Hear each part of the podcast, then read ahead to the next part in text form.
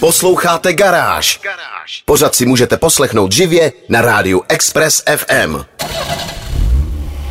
Express. Express FM uvádí Garáž. Garáž s Honzou Koupkem. Dnes mám pro vás zprávy o druhé generaci Toyoty CHR, o karbonové silniční raketě z Holandska, o nové tváři značky i modelů Dacia a také o převratných světlometech, které vyvinulo Porsche. Nejdřív ze všeho ale otestuju elektrický Mercedes AMG EQE 43. Já jsem Honza Koubek a vítám vás v garáži na Expressu. Test mezi plynu. Řadu svých od základu elektrických automobilů otevřel Mercedes limuzínou EQS.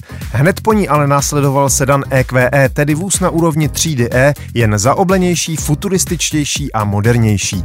A netrvalo to dlouho a kromě základních motorizací 300, 350 a 500 se objevily i verze AMG.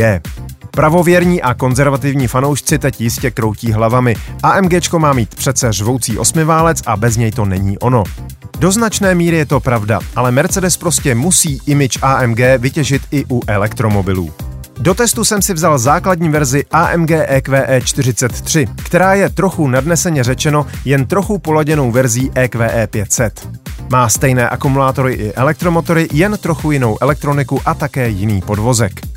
Silnější EQE 53 už bude mít jiné baterky i vlastní elektromotory, no a připravované EQE 63 by mělo přinést úplně jinou platformu vyvinutou speciálně v AMG. Pojďme ale na model EQE jako takový. Zejména z bočního pohledu vynikne jeho extrémně uhlazený profil, zadní okno posunuté téměř až na hranu kufru, kabina je ale dlouhá a čelní okno extrémně skloněné.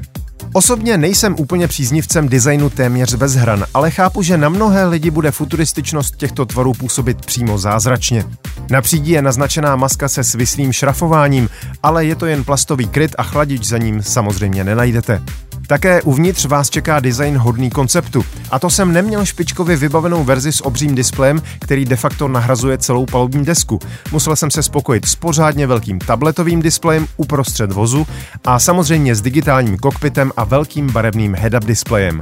Vyšší řidiči i ostatní cestující si ale možná budou stěžovat na mírně klaustrofobický pocit. Střecha je tu skutečně nízko a sloupky vám běží těsně kolem hlavy a zadní cestující bude omezovat klesající střecha s panoramatickým prosklením. Jak se s elektrickým AMGčkem jezdí, vám prozradím za malou chvíli. Test mezi plynu. Posloucháte Garáž na Expressu a já testuju elektrický Mercedes AMG EQE 43 Firmatic.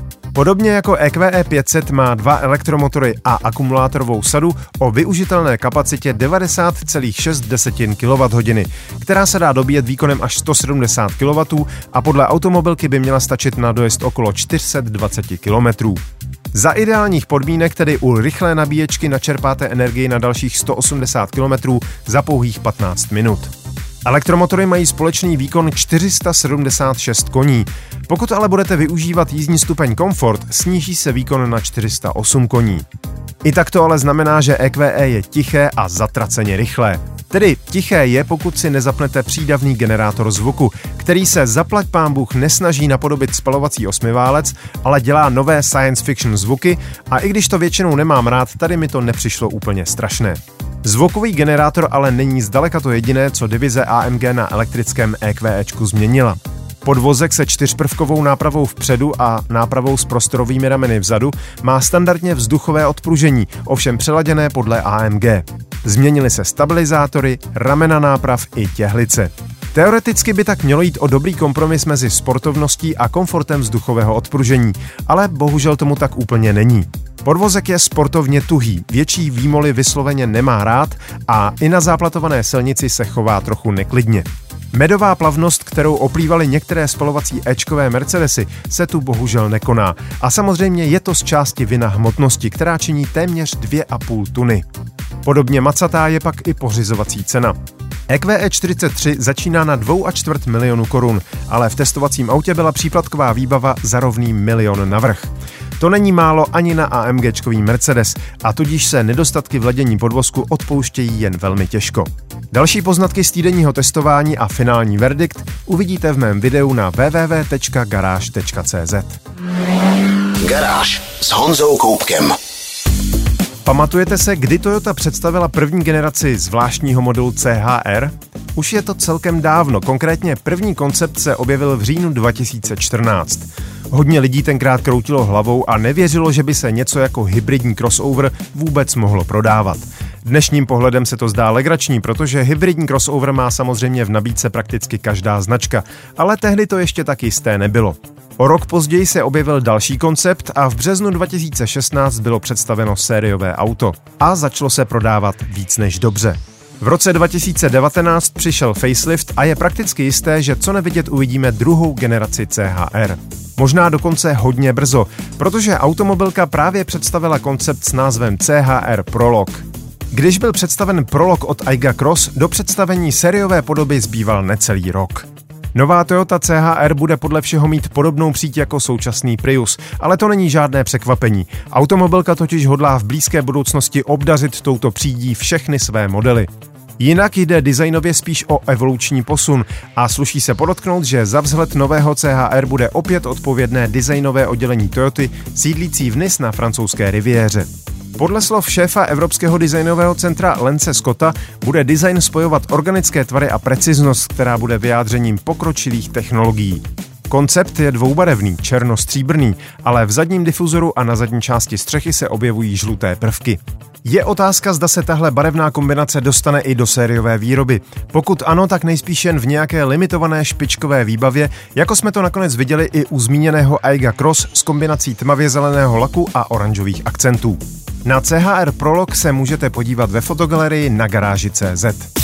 Garážové novinky na Express FM. Posloucháte Garáž na Expressu. Pokud vám něco říká jméno Job Dongerwort, patříte mezi skutečné znalce exotických automobilů. Tento nizozemský podnikatel založil malou automobilku vyrábějící vycizelované a do extrému dotažené lehké sportáky založené na konceptu Lotusu Super 7 už před dlouhými 42 lety. Zakladatel začátkem loňského roku předal značku svému synu Denisovi a jak se zdá, ten bude ve šlepích svého otce kráčet naprosto nekompromisně. Představil totiž novou karbonovou silniční střelu s názvem Donkerwort F22. Zní to jako stíhačka, ale původ jména je výrazně romantičtější.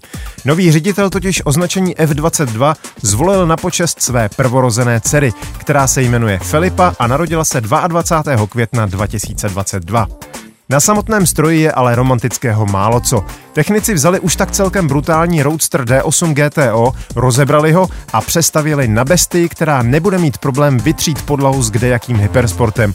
A když nebudete dávat pozor, ve vteřině se vám pokusí urvat hlavu.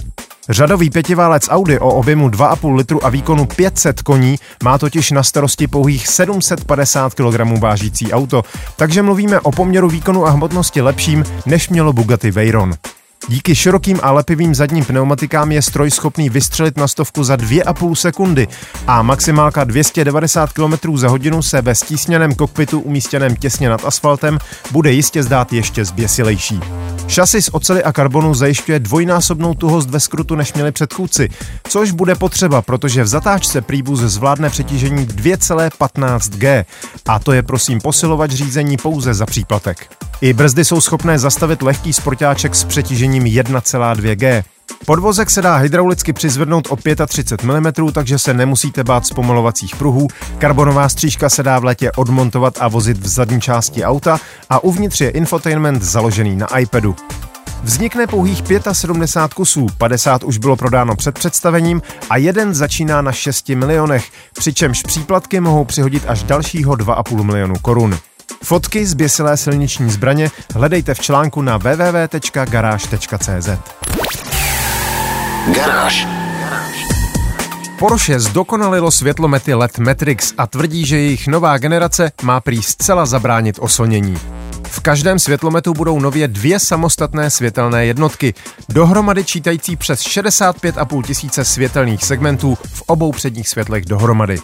Jedna světelná jednotka má přesně 16 384 světelných LED pixelů, zatímco dosud mělo takové světlo u Porsche maximálně 84 pixelů.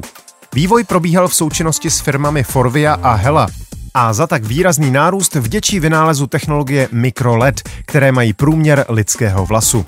Výsledkem je špičková světelná intenzita podle Porsche až 300 luxů, přičemž světlo je homogenní, bez tmavších míst či rušivých vzorků.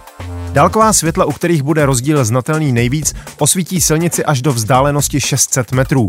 Infračervený senzor a stereokamera nadále hlídají prostor před autem, identifikují cizí světelné zdroje a ty pak vystínují, aby nedošlo k oslnění dalších řidičů, ale třeba i vás odrazem od dopravních značek.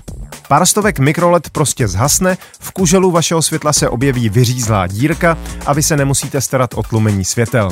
Intenzita se dá měnit ve 124 úrovních, systém pracuje na frekvenci 60 Hz a hlídá parametry každých 16 milisekund. Samozřejmě si počkáme, jak to bude fungovat v reálném provozu, ale v každém případě se zdá, že vývoj postupuje neustále vpřed. Další informace najdete na webu garáž.cz. Garáž s Honzou Koupkem. Dacia mění tvář. Automobilka nás na to připravovala už nějakou dobu. Nové logo se objevovalo na konceptech a prototypech, ale až před pár měsíci začaly z linek sjíždět i sériové Dacia se zbrusunovou maskou a stylizovanými písmeny DC uprostřed. Na zádi je podobným fontem vypsán celý nápis Dacia, který najdete i na volantu. Automobilka připravila na oslavu nové vizuální identity také speciální nový lak, nemetalickou šedozelenou barvu Dusty. Má zvýrazňovat dobrodružného ducha nových dáčí a najdete ji i v grafice infotainment systému. Kromě drobných změn jednotlivých modelů se také zcela změní vybavení showroomu autorizovaných prodejců. Kromě nového písma a kaky barvy půjde především o nové vybavení z recyklovaných materiálů vyráběné lokálně. Samotné dáče pak i nadále chtějí nabízet praktičnost, jednoduchost, ale zároveň robustní konstrukci a rozumnou výbavu, která vás nenutí utrácet za nepotřebné nesmysly. Jak se ukazuje, je to tak dobrý recept, že z původně zamýšlených východoevropských trhů se Dacia rozhodla expandovat i na západ Evropy, protože začalo být jasné, že o dostupná auta, která si na nic nehrají a prostě fungují, je velký zájem i tam. Prodeje za prvních 10 měsíců letošního roku vzrostly o 16%, zatímco evropský trh celkově klesl o 8%. Pokud vás zajímá, jak přesně budou nové dáče vypadat, podívejte se do článku na garáži CZ, kde máme fotogalerii. Express. Express. To bylo z dnešní garáže na Expressu všechno. Další díly najdete na všech podcastových platformách, nezapomeňte se přihlásit k odběru a díky, že nás posloucháte. Videa a fotky k dnešním novinkám, stejně jako další nálož informací z motoristické branže, najdete jako tradičně na www.garage.cz, kde najdete i můj videotest elektrického Mercedesu AMG EQE 43. Zvu vás také na svůj YouTubeový kanál Meziplyn, kde najdete moje vlogy. V tom posledním jsem se vydal do Španělska vyzkoušet další AMGčko, tentokrát ale hybridní a rovnou na okruh Askary. Díky za pozornost, mějte se báječně, buďte zdraví, jezděte rozumně a na Expressu se spolu uslyšíme po novém roce. Garáž na 90,3 FM.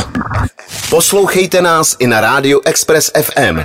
Další informace o živém vysílání na expressfm.cz.